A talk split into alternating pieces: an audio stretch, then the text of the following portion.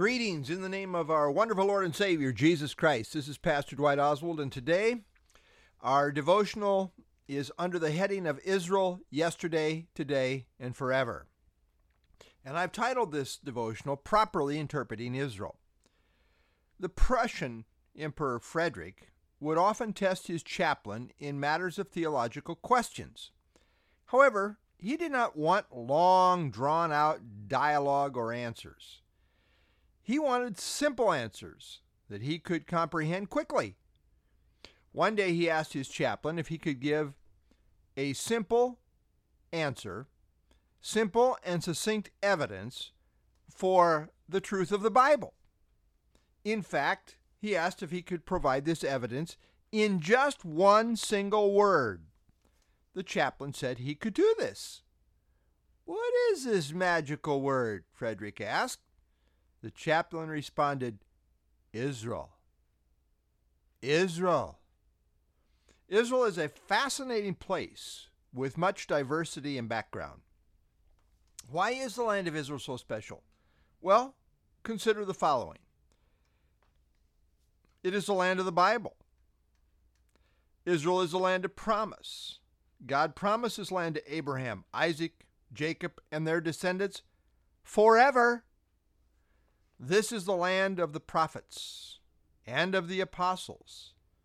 This is the land of King David and the kings of Israel. The temple is located there, in the special place of God's own choosing. This land is said by Scripture to be the center of the world, Ezekiel 5 5. Israel is the central player in prophecy in terms of the nations of the world.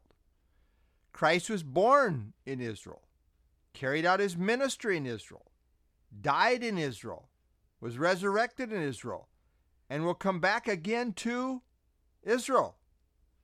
The church began in Israel on the day of Pentecost. Israel will be the place where Christ will establish his kingdom headquarters in the millennium. It is called the glorious land in Daniel 11:41. Israel is repeatedly stated to be uniquely God's land. Ezekiel 36:5, Joel 3:2. In Deuteronomy 7:8, it says, "The Lord chose Israel because he loves Israel." We might ask, well, why did God love her? But we are not told. The answer is simply because he wanted to. God is God, and it is his prerogative to do as he pleases. God answers to no one. Of all the nations in the world, only Israel is called the chosen nation. In Jeremiah 31 3, God says to Israel, I have loved you with an everlasting love. When our heart is in tune with God's heart, we will love what he loves. If we love what God loves, then we too will love Israel. Let's talk about rightly dividing the Word of God. When it comes to Israel, as well as all doctrine, a proper interpretation of Scripture is very important. 2 Timothy 2:15 says, "Be diligent to present yourself approved to God." And that's the ultimate issue. Approved to God. A worker who does not need to be ashamed. Well, who's going to be approved where God says, "Well done"? Who's going to be a worker who does not need to be ashamed? Well, he says, rightly dividing the word of truth.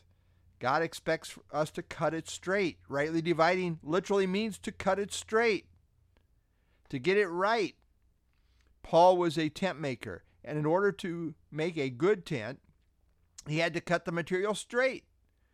There are proper divisions in the Word of God. To rightly divide the Word is to handle it correctly and accurately. It is to make the proper distinctions, cut it straight.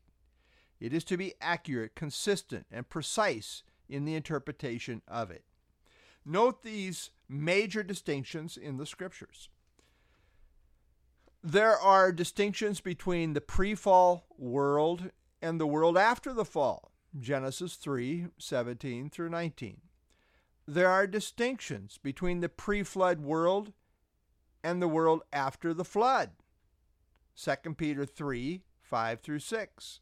There are distinctions between the dispensation of law and the dispensation of grace.